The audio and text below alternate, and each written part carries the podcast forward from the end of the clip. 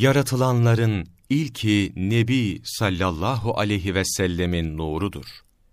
İmam Abdülrezzak rahmetullahi aleyh rivayetinde şöyle der: Cabir bin Abdullah el-Ensari radiyallahu an buyurmuştur ki, Ya Resulallah, anam babam sana feda olsun.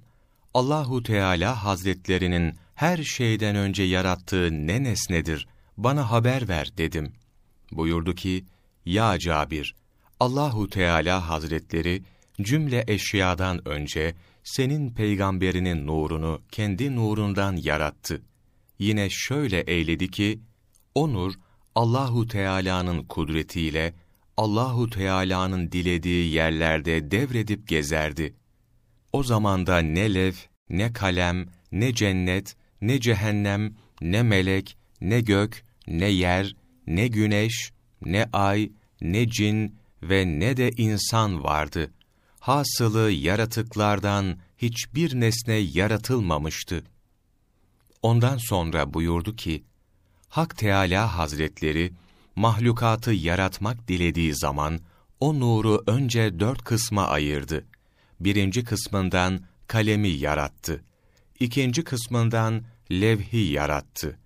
Üçüncü kısmından arşı yarattı. Dördüncü kısmı yine 4 parçaya ayırdı. Onun da birinci parçasından arşı götüren melekleri yarattı.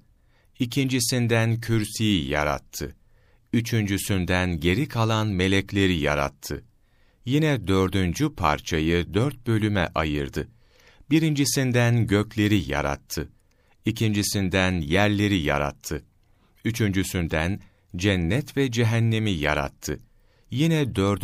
bölümü 400'e ayırdı. Birincisinden müminlerin gözlerinin nurunu yarattı. İkincisinden onların kalplerinin nurunu yarattı ki, o marifetullah'tır.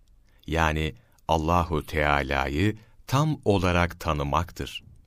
Üçüncüsünden dillerinin nurunu yarattı ki, o tevhid edip, La ilahe illallah, Muhammed Resulullah demektir. Hadis-i şerifte son kalan parçanın 4'e bölündüğü haber edilmekte, fakat bu 4.'sünden bahsedilmemektedir.